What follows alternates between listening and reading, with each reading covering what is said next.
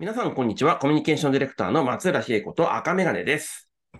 Web3 リサーチャーの小麦です。この番組、それでもメディアは面白いは、二人があらゆるメディアのツアーをこねくりますというテーマでお送りしております。はい。はいこのところ、私的なテーマというか、あの私事のテーマがついていた、まあ、前回あの転職の話があって、まあはい1ヶ月ぐらい経ったところですけども、いかがお過ごしでしょうか？それで言うとね、こう、最近ここ1年、2年ぐらいで転職したデジタル系の人にはみんな共通の話題なの、共通に感じてることかもしれませんけど、リモートワークなんですよね。はい変わらず。そうですよね。うん。そうすると、物理的な環境は変わらないんですよ。家から仕事するっていう意味においてで言うと、ここう、ディスプレイも変わらない、キーボードも変わらない、その他もろもろ、なんていうか、見える風景は変わらない。あの、私と、なんですかね、オンラインミーティングをすると漏れなく、あの、話題にする。今ね、小麦の目の前のディスプレイに私が映ってますけど、ここに猫がいます。いますね。こはいれずっと変わらずいますね。ずっと変わらずいる猫がいるような環境っていうのはあるので、よくほら、転職すると物理的に場所が変わる池袋からこう渋谷に移るみたいなのがあるじゃないですか。見える風景変わったりとか。ね。それが全くうんまずない。そうですね。うん。で、今度はデジタルツールですよ。デジタルツール言っても、まあこれね、多分 Slack から Teams に移ったら変わったなっていうのがあるのかもしれああ、ません。なるほど。はい。違うメタバース空間行くみたいな感じそうですよね。そうそうそうそう。でもね、それがね、 Slack だし、あの、いわゆるフローコミュニケーション Slack だし、まあ、えっ、と、こう、ビデオコミュニケーションは、えっ、と、 Meet から、 Meet から、えっ、と、 Zoom に変わったりっていう、ここだけかな、変化としては。でも、なるほど。あの、ドキュメントコミュニケーションは、あの、 Notion のままだったりとかするので、変わらんな、みたいな。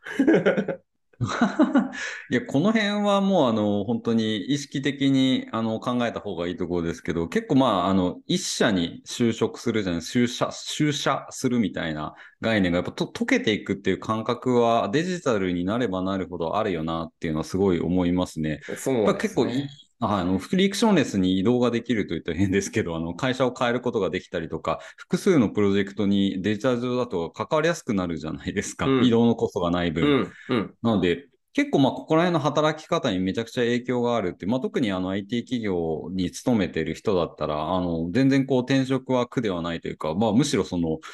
ねえ、赤メガネだって前職を業務委託で受けてたりするそうそう、受けてたりするから、そうそういう意味では、メタ、その空間の切り替え楽なんですよね。ワークスペース切り替えるだけなんで。あ、でそうも、ですね。ディスコードとね、スラックは別空間の割には割とスムーズに自分の中で切り替えられてるのは何だろう。たまにね、チームス使ったりとかすると、それだとね、割と飛び越えてる感があるんだけど、あれは何なんだろうとか思いながらっていうのはありますね、ちょっとまあ。近いですよね。あの、え絵文字のコミュニケーションみたいなものとか、うん。あの、割と、まあ、チームさんもっとこう、なんだろうな、硬い？感じはするというかね。まあ、セキュリティが硬いのもあるのかもしれないですけど、うん。うん。はいまあ、その辺のなんか、あの、近さっていうのは感じつつ、やっぱり、あの、気分的にも物理的な空間がないっていう分、そんなに変わらないっていうのはなんか面白い話ですね。そうですね。だから、ほら、転職のストレスでなんか場所が変わりました。食べ、た例えばランチが変わりました？っていうのもあるじゃないですか。行ってみたら、ここ全然ランチないわ、みたいなところもあるじゃないですか。確かに、はい食べ物が変わる。うん。うんっていうのは、でも、これを働き方によっては、あの、いい話なんじゃないかなっていうふうには思いますね。確かに。はい。結構あの、いろんな会社のスラックにこう入っていたりすると、もうあの自分がどの会社の人間なのか分からなくなってくるみたいなうん感覚があって、で、結構あの、まあ、出版社に勤めていた後輩とかとこう話したときに、あの、この会社を飛び出すっていうことのこの心理的なコストというか、あの、うん。ストレスというか、あの、こ怖いっていう感じっていうのも、いざ飛び込めてみるとそんなことないなっていう感じが、あの、自分はするんですけど、うん。やっぱり、あー。それはあなたしかできないことですよみたいなことをこう言われたりすることはあるので、結構だからこの感覚の違いっていうのが、あの、働き方の違いにななってくるのかもしれないなという意味では。どんどんどんどんこの会社ごとに何か仕事をするというよりは、まあ、プロジェクト型になっていくっていうのは、まあ、一般的な話ですよね。うん。なので、プロジェクト。トごとにど、どこにアサインされるのかするのかみたいなところはあるんじゃないのかなっていうのを、まあ、この赤メガネの働き方を見てて思うところですかね。まあ、一個だけ、あるとすれば、プロジェクトのキックオフで顔は合わせておいた方がいいかなっていうのだけ、若干そこだけ僕保守的ですね。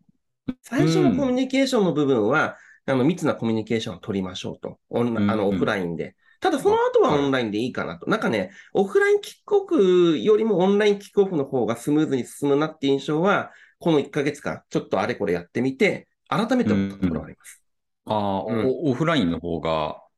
キックオフには。そうですね。あの、コンテキストの形成、最初の。うん。やっぱり、うんあの、いろいろ出てくる情報が、やっぱり、あの、粒度が、やっぱり、あの、コンテンツみたいな粒度の部分で、それぞれの、あの、やっぱり、単位で、やっぱり情報とか来たりとか、ノーション読ませてもらったりとかっていうのはあるんですけど、やっぱり、全体のコミュニケーションのコンテキストの部分をまずは合わせるんだっていう意味に、一点においてで言うと、オフライン1回目やっといた方が、最初の、えーコンテキストの合わせ方で言うと、あの、別にオンラインだけでもできます。できると思ってます。と思うんですけど、より強くできるかなっていうのは、あの、思ったりとかしますね。そうですね。そこは、なんかすごい agree するところありますね。うんやっ。ぱりこの、お互いのこう関係性とか間合いとかを最初にこう知っておくと、あの、スラック上とか、ズーム上でのコミュニケーションの間合いみたいなもの、ま、間みたいなものがこう調整しやすいっていうのはすごいありますよね。うん。ああこれはいい、いいことだと思いはいます。。そこが本そ当に活かせるうですね。なので、はいまあ、本当にあのし仕事が変わったところでなんか新しいことをどんどんやってるっていうようなイメージを勝手に持っているんですけど、まあい意外とあの変わってないところもあるっていう話だったりするんですかね。はい。そう。まあまあ、あの、だからまあ、そのフィジカルが変わらない、デジタルが変わらない。もちろん、お仕事の方法論はやっぱり、あの、各、各社なりなりの、まあ、流れがあるじゃないですか。だから、今だから、うんその言ってたコンテキスト、あ、お仕事のやり方の部分で、例えば、こう、アジャイルで組み立ててるやり方とか、フレームワーク作ってから組み立てるやり方とか、いろいろあると思うんですけど、そういうところの、今ですね、あの、1ヶ月かけて、やっぱり、こう、お互いの共通認識、共通認識イコールコンテキストってちょっと話がずれるんですけど、まあ、ある意味コンテキストの部分を今、あの、すり合わせてるとか、まあ、もちろん入っていく身なので、コンテキストを合わせにいってる1ヶ月かなっていう感じですかね。うん。うんいや、いいですね。でも新しい、こう、環境で、新しい、こう、ものに触れることでっていうところは、まあ、引き続き多分、あの、変わらず、あうんの、なんていうんですかね、こう、新鮮な 気持ちでもう一度はいっていうところで、多分、その新鮮な気持ちでもう一度っていうところが、結構最近の赤メガネの情報発信につながってるのかなっていうふうに 思います。結構積極的にツイートしたりとか、ノノートにしたためてみたりみたいなことをやられているのを横目で見ておりました。はい。そうなんですよ。だから最近、だから、やっぱね、メディアのフロントランナーから一歩、まあ、あの、引いた身でもあったりとかするので、それで言うと。うんうんうん、ななんで、あのーそこら辺の話とか、ある意味、あれこれ言える立ち位置になってくるかなっていうのはあるので、まあ、アテンションエコノミーの話じゃないですけど、やっぱりこう、あの、アベマで出ていた沖縄問題で、まあ、あの、コンテキスト合ってないんじゃないのみたいな話の部分については、これはやっぱ突っ込んどいた方がいいかなっていうのがあったので、えっ、と、うん入れてみた次第ではありますかね、それで言うと。あ、そうですね。はい。そうですよね。このひろゆきさんの一件はいですかね、沖縄問題と言ったらいいのかわかんないですけど、こちらに対してやっぱりアテンションエコノミーっていうものがいかがなものかっていう連続ツイートとかをされていたのはうん読んでおりますけども、まあ、ここら辺はなんかやっぱこうメディアの、こう、メディアにこういる身として何かこう感じるところがあったって感じなんですね。そうですね。やっぱこう、なんて言うんですかね。けあのどうやって人を集めてるんですかね。どうやってメディアに満足度してるんですかねっていうのは、やっぱり思ったりとかするんですよ。で、今の、あの、まあ、立ち位置変えて、クライアントワーク。いわゆる、まあ、えっ、と、メディアにしてみれば、広告ビジネスやってれば、クライアントですね。広告クライアント。えっ、と、お金いただく側の気持ちになってみるとですね、やっぱり、あのここの、えー、ボイシーでもずっとやってる、まあ、 direct to consumer。やっぱり、直接繋がっていくっていうところのモチベーションはどんどんどんどん上がってる。で、その手段っていうところを、やっぱりクライアントは直接の手段を、あの、どんどんどんどん手に入れたいっていう形で、いわゆるデジタルマーケティングを、まあ、企業側が、クライアント側が学んでいきましょうっていうふうになったときに、メディアってまあ媒介手段ですけど、その媒介手段がどう見られてるのかっていうところを、今一度認識し直した方がいいかなっていうのは、改めてこの1ヶ月間、ちょっと、えっ、と、自分の立ち位置がずれたところで思った話ですね。そうですよね。結構まあ今までのインターネット20年ぐらいで起こってきたことで言うと、やっぱりこうニュースメディアみたいなものが、こうレレイヤーが、ディストリビューションのレイヤーがこう切り出された感じですね。ヤフーにしてもニュースアップにしても切り出された形で、メディアっていうもののこう人格みたいなものっていうものが失われてきたっていうところがずっとあった。まあ人格っていうのは、あの、ここで言い換えると、コンテンツとコンテクストで言うとコンテクストですよね。うんはい、器としてのコンテクストってものが、こう、ほぼ存在しないものとして 扱われてきたっていうところがあると思うんですけども、うん、今一度多分このコンテクストのようなものが重要になってきてるんじゃないのかなっていうのが、このアテンションエコノミーの一見を見て思ったところっていうイメージですかね。そうですね。やっぱりコンテンツが、えっ、ー、と、自分たちで作ってるけど、Yahoo ニュースで呼ばれましたっていう一点で、あの、赤ったもなかったかって、ごとく、あの、まあ、ユーザーに伝わっちゃってるような状況の部分で、いろんな情報発信のところがある一定の、えっ、ー、と、あの今回で言うと、アベマですね。アベマ TV で消費されてるっていう話になっちゃってるので、それでいいんだったっけ？まあもちろんそれを元にして二次展開っていうところがあるんですけど、それで集まってきたユーザーが果たしてクライアントさん望んでんだっけ？みたいな。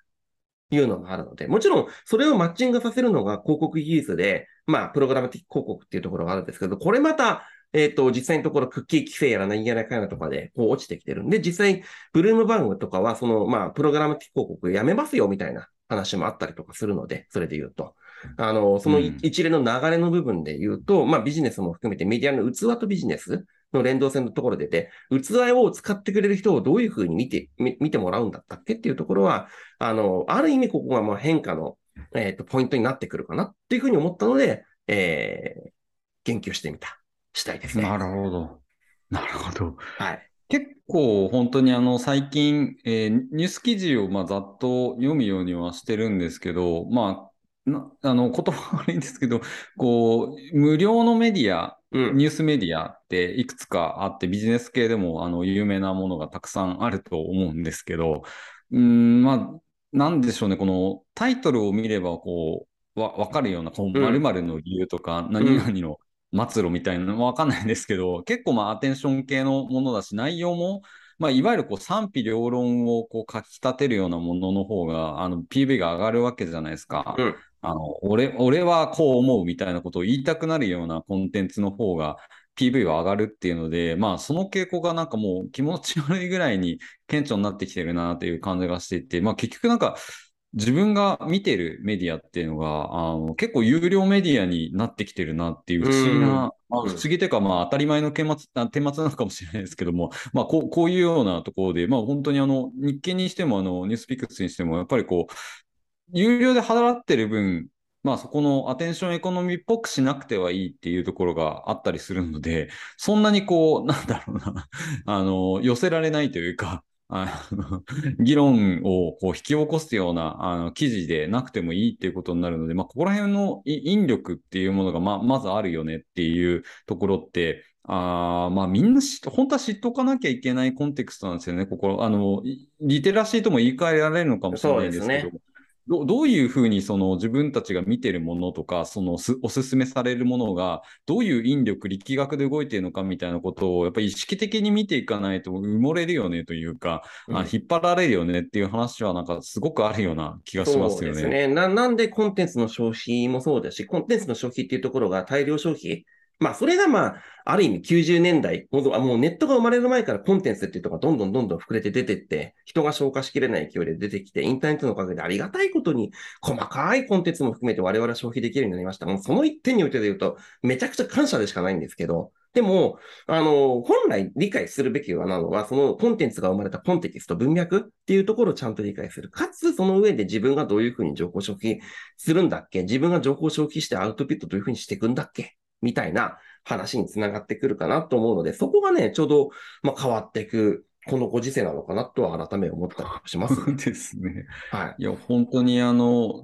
情報がまあ商売みたいな仕事をしてるので、まあリサーチャーという仕事はそうなので、まあひたすらまあ情報を読み込んで整理、整頓するというか、インサイトを引き出して、まあそこから得られる知見みたいなものを整理していくみたいな仕事なんですけど、まあとにかく、追うべき情報が、まあ、あの、私自身は Web3 とか NFT とかその辺なので、まあ、うん多すぎるっていう感じはするんですけど、まあ、そんな中でやっぱりどういうふうに情報と向き合うのかみたいなことを、こう、まあ、赤メガネのこのノートとか連続ツイートを見ながら思ったっていうところはありますね。やっぱりこう、取捨選択するときに、あの、裏側の力学みたいなものですよね。これってなんでこういうような切り口になってるんだっけみたいな、その、いわゆるこうメタ情報の認知みたいなものって求められるんですよね、結構そのリサーチャーっていう仕事は。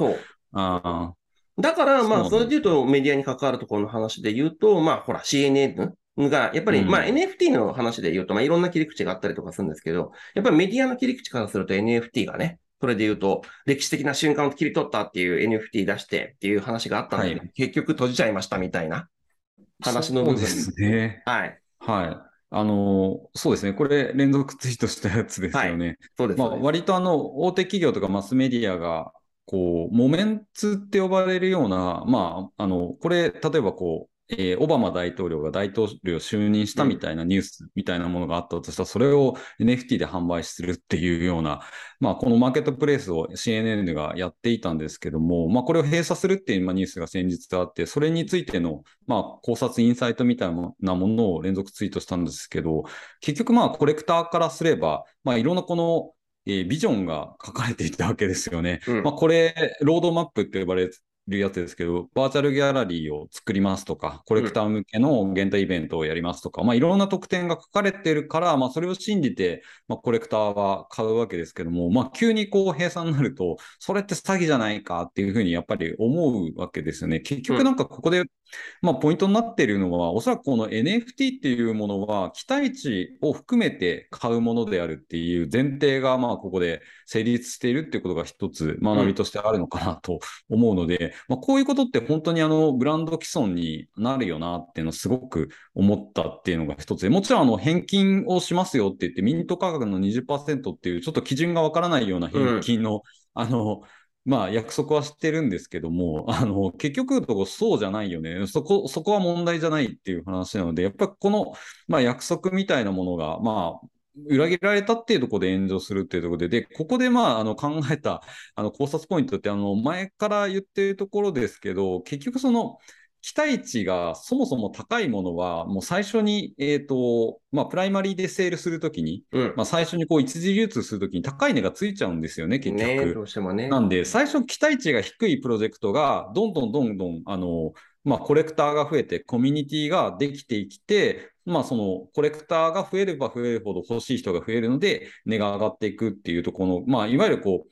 えー、元々の NFT の値上がりっていうもので得られるキャピタルゲインって呼ばれるものは、まあ、最初無名の方が、あの、よりこうコミュニティが強固になって、こう未来を見据えやすいっていうところはあるんだろうなっていうところの 学びが一つあるよねっていうので、まあ、既存のこの有名ブランドとか有名 IP が NFT を発行することって、実は意外とコミュニティができにくいんじゃないのっていう話を、まあ、この連続ツイートのインサイトの中でしてるっていう話ですね。うんうんうんまあ実際だから、そそれで言うと、今までの従来メディアで言うと、アテンションエコノミーの結論でもあったりとかするので、注目で集めてきたブランドっていうところがあるから、コミュニティを形成して、リフトアップしてきたわけではないので、それで言うと。やっぱりそれで始めちゃうと、あの、話が合わない。っていうのが、うんあの、明らかに出ちゃったかなっていうところがあるので、まあ、日本国内でも一応メディアが NFT やってる事例があって、まあ、それを否定するものではないんだけど、取り扱いのところで言うと、何をもってこれは形成されて、アテンションで形成された、やっぱり培ってきた、こう、えー、ブランドなのか、あコミュニティを持って培ってきたブランドなのかっていうところは、改めてじ自己精査していかないと、次につながっていかないんだろうなっていうのはあるかなと。ある意味だって注目の消費じゃないですか。それで言うと、広告にしたってうん NFT にしたってっていうところで。でも NFT の消費は実のところ注目の消費じゃないよ。まあ、えー、注目の消費じゃないと言って言い言い過ぎか。それもあって値がつくのが事実なので。そうですね。うんまあ NFT 自体がやっぱりあの、一つここであの、言えることっていうのは、こう、未来を含むっていうところは結構あの、ポイントになってるなという感じがするんですよね。まあ、資金調達としてのっていうところもあるじゃないですか。NFT を販売して、プロジェクトの資金をまず得ようっていうような動き方も、よく NFT のプロジェクトではすると思うんですけども、うん。ここにあの、プロセスでもあり、こう、未来志向でもあるっていうところがあるので、まあメディアにとってもやっぱり、ここれから重要になってくるのって多分このコンテクストの中でも、あの、未来を見てるコンテクストみたいなものって結構重要になっていくっていう話だと思っていて、うん。まあ、先日あの、カカンヌのあの、ライオンズってあの、広告のお祭りがあったところで、結はい。構キーワードになっていて面白いなと思ったのが、キャンペーンからプロジェクトへっていう、まあ大きな、あの、なんだろう、こう、えー広告のあり方が変わってきてるっていうのがあって、何を意味するかというと、キャンペーンっていうと、こう、PR 的なものじゃないですか、周知するみたいなニュアンスがあるんですけど、プロジェクトっていうのは何か一つのゴールに向かって、それこそ、あの、もう SDGs のようなものなのかもしれないし、まあ、それぞれの企業が持っているコンテクストっていうものに沿ってプロジェクトが展開されるっていうので、うんまあ、一つはあの一貫性があるってことですね。キャンペーンってそのじ時間がこうある程度こう区切ったところでやるじゃないですか。うんでもプロジェクトっていうのはこう一貫性を持って、まあ、永続的にやっていくようなものっていうようなニュアンスが込められている。まあ、んゴールに向かって目的に向かってってところがあるので、まあ、こういうふうにあの世界のこのトレンドがもう変化しているというのは結構面白いことだなと思うんですよね。なので、っぱりこう、それぞれのメディアがそもそもこ これ、これがな何の目的でやってるんだっけとか、まあ、どういうプロジェクトで僕たちここでメディアとして発信してるんだっけっていうのがより求められるって言ったら変ですけども、まあ、存在意義のようなものっていうのがより求められるようになってきてるよねっていうような大きな潮流はありますね。そうですね。まあ本当あの、先日ですね、まあ8月ぐらいにですね、宣伝会議さんで編集長講座っていうのをやらせてもらったんですけど、その時私もまさに同じことを言いました。何のためにやってんの？みたいな。作りたいがためにやる？まあユーザーの向けにっていうのはあるかもしれないけど、大きな意味って、プロセスみたいな形で、えっと、全体として何のためにやってるんだったっけっていうところ、プロダクト、本当に伝えるがお仕事ではあったりとかするんですけど、PR。えっと、あるんだけど、プロダクトとして結局のところ何叶えたいのっていうところの部分は、今一度、あの、メディアっていうところもちゃんと意識してやらないと、未来についてか、あの、語るって言いながら、未来、自分たちの未来なんだと思ってんだみたいな話になっちゃうので。で、ここら辺でやっぱりこう、全然違う文脈だなと思うのは、なんか一時こう CSR みたいな話があったじゃないですか。ありましたねあの corporate、はいなんだっけ、responsibility みたいな話ですよね。はい。はい。まあ、あの、 social responsibility みたいなものに対して、えーな何ができるんだっけみたいなことで、こう、PR 的な予算が組まれて、木を、あの、植、植林したりとか、まあ、何かこう 子供に寄付したりとか、うん。まあ、な、な、なんか、それっぽいことってあったんですけど、今って多分あの CSR というよりは、まあ、あの、パーパスってあんまり僕あの好きな言葉じゃないんですけど、まあなんかこう、プロジェクト型になっているっていうのは、おそらくその一貫性も求められるし、その企業として、お前は本当にこれこう思ってんのかみたいなことを結構問われていて、これ別に企業っていう主語で置き換えても、メディアっていう主語で置き換えてもいいと思うんですよね。だから結局のところ、その今までって、なんだろうな、このウェブサイトにしても、あの、新聞にしても雑誌にしても、なんかこう、ターゲット読者みたいなものが、例えばこのビジネスパーソンですとか、女性ですみたいなもので立ち上がってたんですけど、実はそういう、その、なんだろう、読者で、こう、デモグラフィック特性で、こう、なんだろう、分けていくみたいなあり方っていうのは多分変わらなきゃいけないタイミングになってるなっていう感じはしていて、だからこのプロジェクトにこう同意するかどうかって、あんまりこうデモグラフィック特性みたいなもの関係ないんですよ。だから今、あの、なんだろうな、Z 世代のための〇〇メディアですみたいなことでもすっごい寒いんですよね。悪いんですけど。うん。だからそうじゃないんですよね。だから、あの、ターゲットを定めるっていうのはメディアの都合なので、あんまりこう、読者がそこについていかないっていう話は あってですね。あの、逆に言うと何かやっぱりこの一つの、あの、プロジェクトとしてこう、なすべきことがあるっていうメディアの、まあ、コンテクストみたいな方が、あの、重要になってきていて、まあ、これ言葉で言うと、えっ、と、最近の、あの、大きなこのトレンドとしては、あの、グローバルには authenticity っていう言葉が、あの、うんうんすごく使われるようになってきていて、これあの、言い換えると本物とか神聖性みたいな話ですよね。うん。なんで結構その、なんでこういうトレンドがあるのかなっていうのは、まあ一つには、やっぱり、えーデジタル上の本当と嘘ってちょっとよくわかんないですよね。なんか本音で言ってるのか、建前で言ってるのか、ツイートなんて特にコンテクストがあの140文字っていうすごい短い中でしかないので、こいつ本当にこういうことを思って言ってんのかなっていうのが分かんなかったりするっていうのがあるので、まあ、そこで多分あの、なんでしょうかね、このフェイクニュースとかもあったりするわけじゃないですか。で、あの画像生成 AI みたいな、ちょっと AI までそこまで出てきて、何が本物なのかよくわかんないよねっていうものは多分あって、なので、やっぱりこの、この人は本物だっとか、その裏表がないっていうものの方が重宝されるっていうことになって、結局、まあ、最近ブレイクしているひろゆきにしても成田悠介にしても、まあ、この人って裏表なく言ってるよね、忖度なく言ってるよねっていうことが結構求められるような世の中になってるよなっていうのが、なんか一つ大きな見方としてあって、これは決してあの、グローバルトレンドなんで、別に日本だけのトレンドじゃなくて、グローバルにやっぱり技術革新が起こった中で、起こってるトレンドだっていうふうには思いますよね。そう。あのね、スナックコンテンツ、我々がこの、えっ、と、番組で言ってる中で言うと、いわゆるショート、時間的な、あの、時間的に非常に短く消費されるコンテンツっていうところは、実のところ、フェイクかどうか判定するのはめちゃくちゃに難しい。AI の動画、AI で作られた画像。で、今 AI で作られる多分テキストこの後出てきますと。それで言うと。あの、ひろゆきっぽく、あの、前、ひろゆきメーカーみたいなのあったじゃないですか。ひろゆきっぽく喋ってくれるやつとか。っていうのあるじゃないですか。もう何もかもひろゆきっぽく喋れるとかっていうのが出てきます。それをどこまでその人の判断を持って、フェイクなんだかなんだかっていうところが判断できるのかっていうと、これ難しいです。機械作っても難しいかなって思う。で、そうなってきたときに、やっぱり元のコンテキストが合ってるか否かの方が、結果的に大事になってくる。だって見方変えればコンテンツだって、1にも100にも見えたりとかする話だったりとかするので、そっちの方をちゃんとあの見極めた方がいい。で、逆に、だからそこからどんどんどんどん手前に行ってくると、コンテキストが持ったメディアの部分が一連線の流れを持ってちゃんと、あの、発信できてるのかっていう方が重要になってくるかなと思うんですよね。そうですね。いや、だから結構、今、あの、ちょうど時代の、あの、端材回帰じゃないですけど、うん、結構まあ、あの、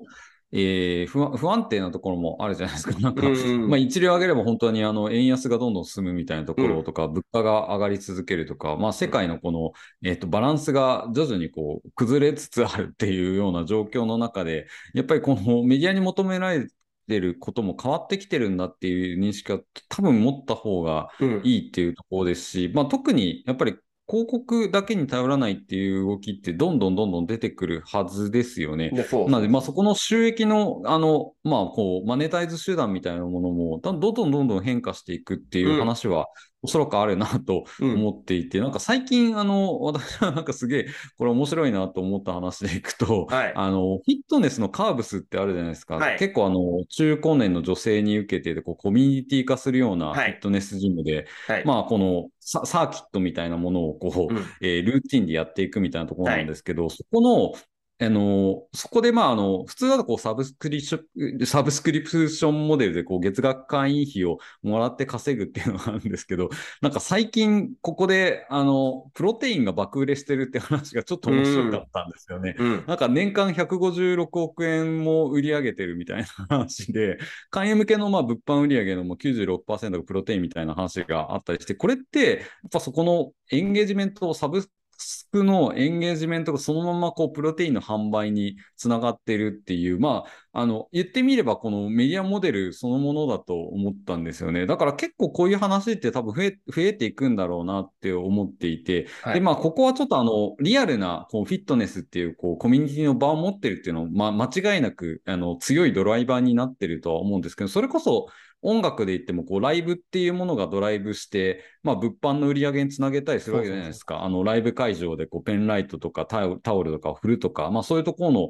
まあ、この動機の効果で、えー、物販が売れるっていうところもあるし、そこがもうエンゲージメントのキーになるみたいなことはあると思うんですけど、うん、メディア自体もまあこういうエンゲージメントをどういうところでポイントポイント作っていくかみたいな話とか、何をこう売れば一番儲かるのかみたいな話、まあ、特にまあプロテインなんて当たり前ののようにあの、リカーリングなモデルじゃないですか。何回も何回も買うモデルなんで、儲かるよなとは思うっていう話で、まあ、あの、良くも悪くもってところはあるのかもしれないんですけど、まあ、多分こういうようなエンゲージメントを強めてからの何かそのマネタイズ持っていくってモデルがどんどんどんどん増えていくんだろうなっていうのは感じたような話でしたね。そうですね。やっぱりあの、僕も夢はね、筋トレ行ってる身、まあパーソナルトレーニング行ってる身だったりとかすると、やっぱり物理的な成果なんですよね。1日でやっぱりトレーナーが何人かいたとしても、1枠40分から1時間の部分でこう入っていったら、大体その、あのエリアにおけるまあ、物理的な制限が何がどうなっても出てきちゃうんですよ。100%の稼働率ですってなったら、それ以上売り上げ、まあ、単価上げれば伸びますけど、そんないきなり40%上げるって言ったら離脱するじゃないですか。それで言うと。でもそうじゃなくて、そこ、そこに入ってくるのに、付加価値の部分をどういうふうにこう与えていくのか。で、そこからまさに、えっ、と、物理的な制限がないような形、いつでも消費できる、この例で言うとプロテインみたいな形になってくるし、音楽で言うとライブっていう版を、まあ400にしか入らない箱です。入りきりません。お値段上げます。まあそれでもいいかもしれない。ダイナミックプライシングで、あの、なるような形になればいいと思うんですけど、その上でいつでも消費できるっていうところで、えっ、と、音楽商品のところでグッズやら何やらかんやらっていうところが広まってきて、ね、いい話になりますからね、それで言うと。だからメディアで言うと、まずはもう、物理的な制限の場ってどこに作るんですかっていうのはね、絶対大事かなと思うんですよね。今の話聞くと。うん、うん、そうですね。なんか、なんて言ったらいいですかね。本当にあの、ニュースをこう配信するっていうのは、ものすごく、まあ、あの、ある意味でこうエンゲージメントの低いものじゃないですか。うん、なんかこうちょっと難しいんですよ、表現が。だ情報性が高いものと、その、エンゲージメントが高いものって多分別物になっていたりするとは思うので、なんかそこら辺のこのメディアのあり方で多分ニュース的なものって徐々に徐々にこう減っていって、あの趣味的なものとか、あのエンゲージメントの高いもののメディアっていうものにどんどんどんどん移っていくっていう話になるんだろうなとは思うので、まあ結構あの最近でも新聞社とかが、あの、この紙の発行をやめましたみたいな話が、なんかちらほら出てきているじゃないですか。だからその時にあの、よく赤メガネは、え、本当にそれでやっていけると思ってるんですかみたいなこう問いかけをすると思うんですよね。なので、まあそれは本当にそうだと思うんですよ。ただのニュースだけだとデジタル上でやっていけると思えないっていう話はあると思うので、まあ、そこはどう思う、ね、いや、もうだから、だから、新聞紙をもう会員権にするべきですよ。ある意味の。か、会員権ですか？新聞紙を物理的に持っとった、持ってったら何パーセントオフとか。ああ、なるほど。これ、それ自体にやっぱり価値を持たせるっていう形にしてあげれば、新聞紙、そう、そう、新聞紙を持ってるっていうところに価値をあの上げてあげる。それを持って新聞社のホールに行ったら何パーセントオフで、あの、かつ、えっ、と、その新聞の論説委員の解説記事が聞ける。最初はそんなに来ないかもしれないけど、でも、それを一個一個やっていかないと。結局、未来の話、現状の話っていうところがニュースで消費されてるとしても、そこはエンゲージがそんなに強くないのは今、小麦が言った通り。でも、解説やっぱり我々そうじゃないですか。小麦もそうだし、自分もそうだったりとかするし、こういう解説っていうところに対して、過去についてどうだらっていうところの部分を、ちゃんと、あの、価値提供の部分で煽らなくてもいいから、あの、伝えていくっていうところを囲い込みでやっていった上でやればいいと思うんだよね。なるほど。うん、いや、今の話はなんかすごく、あの、NFT でもなんか似たような動きはあるんですよ。あの、ちょっと NFT プロジェクトってもう山ほどグローバルで出てきていて、うん、まあ日本なんてあの、特に絵師さん、絵師さんというか絵を描ける人が多いので、うんはい、プロジェクト多い方だと思うんですけども、うん、まあいよいよ多分あの、このコレクティブルって呼ばれるこの、えー、まあ集める、まあ収集品としてのみたいなところの側面って、もうあの、限界に来てるなっていう話があってですね、最近の話題で言うと、うん、あの、NFT マーケットプレイスで、あの、よくその初期に注目されていた話としては、こう、二次流通した時にクリエイターに還元するっていう話があるじゃないですか。うん、クリエイターロイヤリティってやつなんですけど、これが、なんかの最近のこの NFT マーケットプレイスの大きな動きでいくと、クリエイターに還元する、この、えー、ロイヤリティってものをなくすって方向に動いてるんですよ。で、これなんでそんなことが起こるかというと、あの、セカンダリーで流通するっていうのは、あの、トレーダーさんがその NFT を買って、えっと、それを転売したいわけじゃないですか。でも、うん、転売するときにクリエイターロイヤリティフィーがかかると、あの、他でこう、うちはクリエイターロイヤリティを取ってないですよっていうような NFT マーケットプレスがあると、そっちの方が2%とか2.5%が安くなっちゃうんですよね、結果的に、ねはい、で。そうなってくると競争なので、トレーダーさんがこう転売したいっていうのに、クリエイターロイヤリティフィーがあると売れないってことになると、これじゃダメだって言って、あの、まあ、どんどんどんこの NFT マーケットプレスの中でこう、クリエイターロイヤリティっていうものは任意にしようという、あの、選ぶものにしようっていうね、うあの、強制的に取るものじゃないものにしようみたいな動きが出てきているわけですよね。そうなってくると、このクリエイターロイヤリティでこう二次流通して儲からないっていうことになると、結構こう NFT プロジェクトってこうピンチになっていくというところで、で結構このコモディティ化するっていう意味で、さっきのニュースとかもそうなんですけど、あの、まずいなっていうので、で、その中でその自分自身が、まあ、こう NFT プロジェクトをこう預かっていたとしたら何をするかなって思った、あの、いくつかの選択肢っていうのがあってですね、まあ、淘汰されるならば、一つはハイソサエティなこのブランド化というか、うん、ハイラグジュアリーブランドにしていこうっていう、うん、あの、ある意味でこの、えー、なんだろう、社会的な価値というか、このコミュニティ自体を、まあ、この、うん、まあ、なんだろう、一番こうトップの人たちが集まるようなクラブ的なものにしていく、ね、ハイクラブみたいな。感じですね。あ、そうそうそう、VIP クラブみたいなものにしていくっていうのが一つの展開ですし、うん、まあ、もう一つの展開はおそらくこのユーティリティ性みたいなのを落とせるっていうので、でねはい、さっきその新聞紙に対していろんなところで、えっ、ー、と、まあ、メンバーシップのプログラムとして、うん、まあ、いろんなものが特典があるようにしようっていうのは、このユーティリティ性、はい、機能性を持たせるみたいなものと多分同じだと思うんですよね。でもしくはその多メディア展開で IP 化するってモデルなんですけど、これってまあ例えて言うならば、その、ウェブだけでやってるっていうのはアホらしい話なので、うん、インスタでもそのいろんな SNS、YouTube での動画もやらなきゃいけないし、みたいな風に、多メディア化して、そこでまあ、どんどんどんどんチャンネルを増やすことによって、こう、IP というか、そのブラブランドとして一つのこう確固たるモデルにしていこうみたいなモデルっていうのがあるよねとか、うん、まあ、いくつか多分 NFT プロジェクトの方向性があるんですけども、これって多分メディアがこう、岐路に立たされてるっていう話の中で、どういう選択肢を取ればいいのかっていう話と、まあ、極めて似てる話で、あの、何かがコモディティ化するときにどうすべきかっていう話って、まあ、ほぼ、やりイコールなのかなっていうのをなんか聞いてて思ったっていう話ですね。そうですね。本当ユーティリティのところと本当どうつけていくのメディア自体がユーティリティの部分が絶対あって叱るべきところまで来ればいいと思うんですよ。それがだからコミュニティに所属しているメリットっていう形に考えるんだったら、そこも含めてメディアが NFT をそういうので発行するんだったら、あの、なんか、やりようによっては、えっ、ー、と、あるんじゃないかなっていうふうに思ったりとかしますね。それで言うとね。うん。いや、でも、でも、それで言うと、いろいろこう手を出すって話で言うと、最近の話題で言うと、 Digital Architecture Lab という形で今動いてるじゃないですか。いや、これは、あの、そうですね。あの、ジョイさんが、あの、これから予定している GMJP っていう、あの、まあ、いわゆるこう、日本の Web3 の人たちを支援していきましょうっていうような、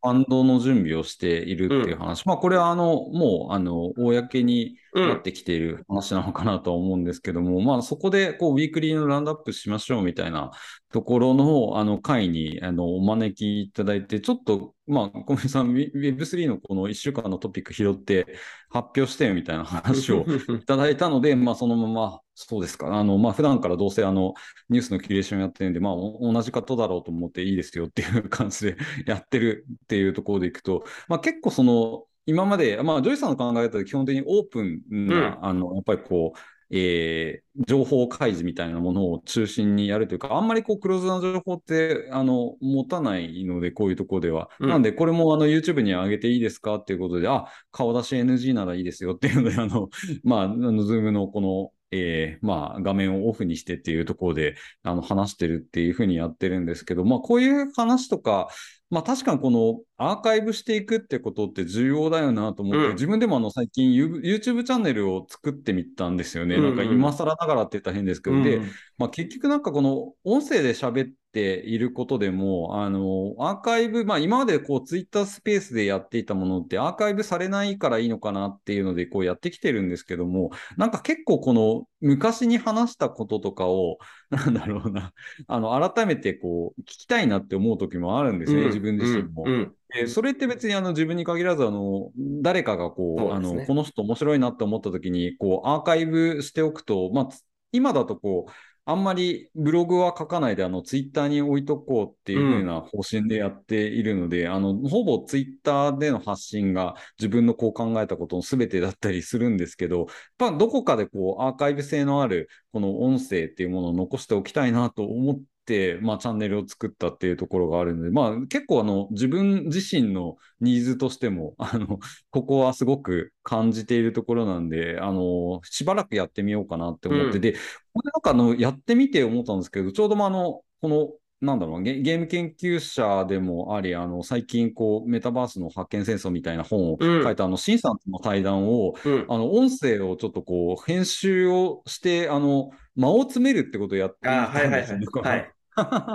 間が空いたら、こう、0.1秒ぐらいに詰めるっていう、こう、はい YouTube っぽいものにしたら、こう、60分話したことが、こう、50分ぐらいになって、あ、こんなに待ってあるんだって思ってて、実際こう縮めて、あの、ちょっと若干違和感あるところもあるんですけど、別にあの、そんなに不不自然なく聞こえるんで、あ、こういうこともできるんだっていうふうに思ったところがあるので、まあ、それをしさらに倍速でいくと25分じゃないですか。だから、どんどんどんどんこの時短というか倍速社会になっていくな、みたいなことを思うんですけど、でも結局、あの、情報性が高いものって倍速で聞きたくなるじゃないですか。なりますあ結局ね。はい。だからあの、我々の話も多分倍速で聞くっていうことの方が皆さん多いんじゃないの多いかなと思いますよ。我々何にしろ長いですからね。長いですし、あの、まあ、流して聞いても別にあの、特に支障がないうんことを話していたりするというか、あの、うんたまたまこう耳に入って聞こえたものが、なんかちょっと面白かったりとか、役に立ちそうだなと思うことだったら、それでいいわけですよね、ここで二人で喋ってることって。はい。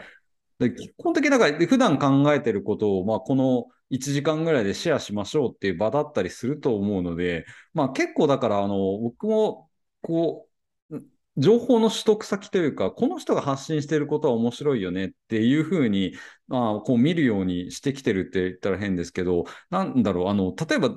まあ、ちょっと口が悪くなるのかもしれないですけど、あの、ただニュースキュレーションをうまくしてまとめてるだけのキュレーターみたいなタイプのあのインフルエンサーっていると思うんですけど、うんその人たちからやっぱりどうしてもインサイトは引き出せないんですよね。うんで、この間の、えっと、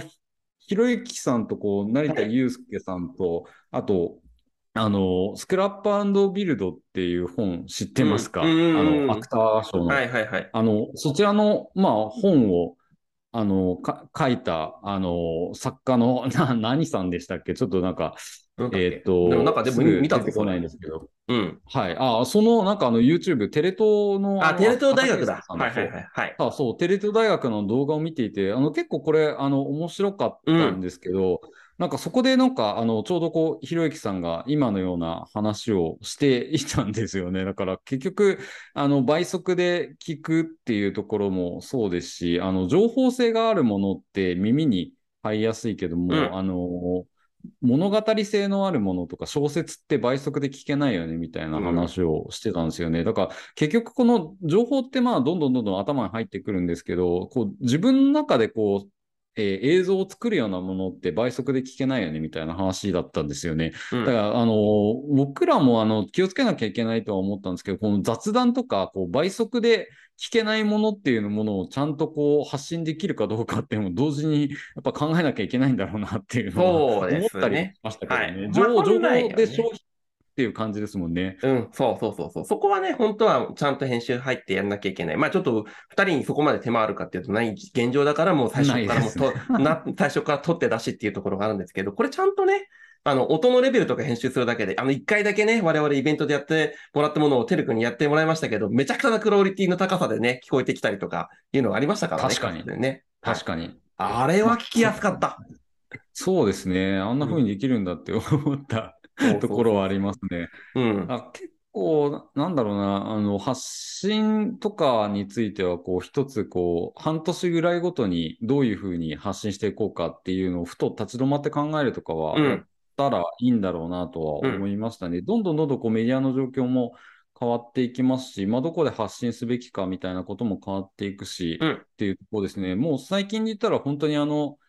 えーまあ、ブログもそうですけど、あのツイッターとかもあの結局、その投稿してる量っていうのはあんまり関係なくて、うん。あの質ですよね、質っていうのはあのこの今のフォロワーさんがいいねとかリツイートしてるかしてくれるかどうかで結構あのインプレッションが変わるみたいなね。世界線になってるんで、あんまりこの発信の頻度とか関係なくて、発信の質みたいなものが求められるっていうような、質っていうのがまあこれエンゲージメントなんで、まあ、結局リアクションを促せるかどうかっていう意味でアテンションエコノミーに生まれちゃうっていう時もあるんですけど、うん。つまりあの反これはいかがなものかみたいな反応が来たらそれは目立っちゃうっていうことなんですけど、はい。まあ、そこはあの良し悪しはあるなとは思うんですけど、うん、まあ、そんな風に多分変コントロールできると思いますよ。それで言うと。僕もだから前回やった話とか、リツイートまあまあされたりとか、インプレッションまあまあ伸びましたけど、何かしらおかしなリアクションが来たかっていうとそういうことなくて、そこの期待調整とか、やっぱり、まあ、あの、コンテキスト、文言も含めてのチュチューニングさえきっちりしてれば、あの、叶うんじゃないかなとは思ったりとかしますね。余計なところに届かさないっていうのも、一つのテクニックに今なってるんじゃないかなって気もするんですよ。そうですね。まあ、そこは編集技術はいるところなんで、んまあ気をつけて発信はしてますけど、まあ、時々、あの、なんか、変な人たちが ああ、やっぱそれはそれで来るんだね、石がはいね。全然ありますけど、はい。うんうんうんうんうんまあ、その辺はね、あの、発、まあ、発信してるっていうところですよね。だからまあ、一番、なんだろう、自分、あの、前も言っていた話だけど、文字と音声の相性はいいと思っていますし、あの、どちらかというと、こう、動画は動画で、あの、インスタグラムみたいな、うん。その写真と相性がいいみたいな、うん。あの、なんか住み分けあるんですよね。で、うん。あの、結構、この、インフォグラフィックとか、その、絵、絵、絵というか図解みたいなものって、どちらかというと文字的なものなんですよね。あの、象形文字じゃないですけども、結構そのも文字の要素が強いんで、あの、こっちでいいんだなと思うんですけど、やっぱり写真みたいなものとか動画、あの、インスタグラムとか TikTok、YouTube みたいなものっていうのはもう別種のジャンルだなっていうふうになんか自分自身も思うところなんで、だから皆さんがそのどっちのメディアに向いてる人間なのかっていうのは、あの、もしくはそのメディアとしてインスタグラム、YouTube、TikTok 向きなのか、うん。えっと、Twitter、えー音声向きなのかっていうのは結構あの2つに分かれてるなっていうのを最近思うので、まあ皆さんのこのやられてるメディアがどっち向いてるのかっていうのも一つ考えてもいいところなのかなっていうそうですね。もう本当人、はいそこも人それぞれっていうふうに考えた方がいいかなと思う次第です。やっぱ我々こうやって喋ると1時間ですね。あ、もう1時間ぐらいですか1時間でございますはパート喋りましたね。はい。はい。というわけで、そんな感じの、あれ、何、何回って言っていいか わかんないような回になりましたけど、まあでもこんな感じでまた、あの楽しんでいただければというふうに思います。ま思います。では、今日はここまでにしたいと思います。ありがとうございました。ありがとうございました。